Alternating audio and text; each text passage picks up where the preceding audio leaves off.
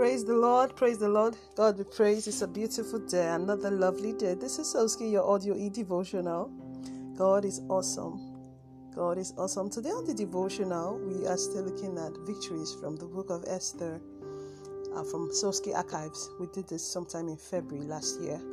Okay, um, the text is Esther chapter 5, verse 9 to 14. Yes. Okay. Please listen. Unknown to Haman nor the king, the queen is seductively at it. Many thanks to the supernatural. Our last topic was seduction. You know, um, the power of prayer and fasting. Esther has um, declared a fast, a nationwide fast, and um, tables are bound to shake when we do what we ought to do spiritually. Haman has everything going for him but the moment he sees Mordecai, his belly turns. He just can't deal. The Jews are at it and things are falling in place. A nationwide fast a solemn assembly. Then comes the sweetest counsel ever. The gallows will be a fast track.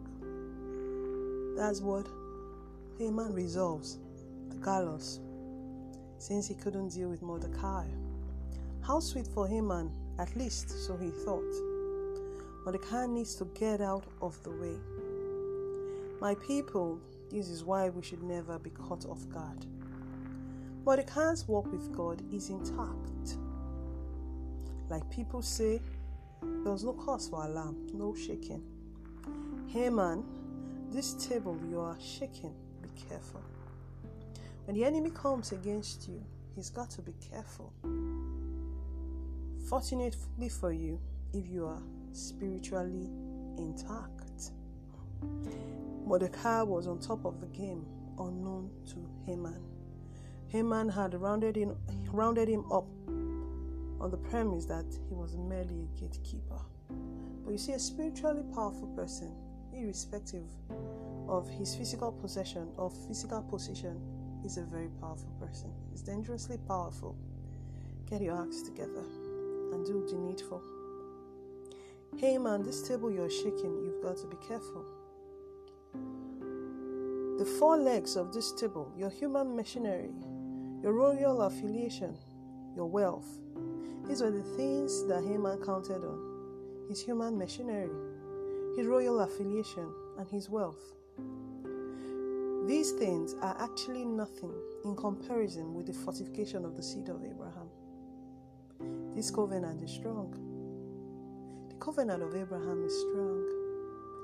It didn't matter that Haman had royal affiliation. It didn't matter that Haman had wealth. It didn't matter that Haman had human machinations. The covenant is greater. And I'm so glad that we are part of this covenant. We are Abraham's seed. Explore the life of grace. Explore the life of the covenant. Don't allow anything to put you under. Rise above the waters that come your way. God bless you and have a really beautiful day. A word of prayer with you this morning. I pray for you this morning that all the machinations of Haman against you will come to utter naught in the name of Jesus. All the plans of the devil, the settled plans of the enemy to embarrass you, we return on the heads of them that have planned to embarrass you in the name of Jesus. Rather, you will live rejoicing. Rather, you will be embarrassed with God's blessings and favor for you in the name of Jesus. Hamans belong to the gallows. Every Haman hovering along your, around your life, we send to the gallows in the name of Jesus.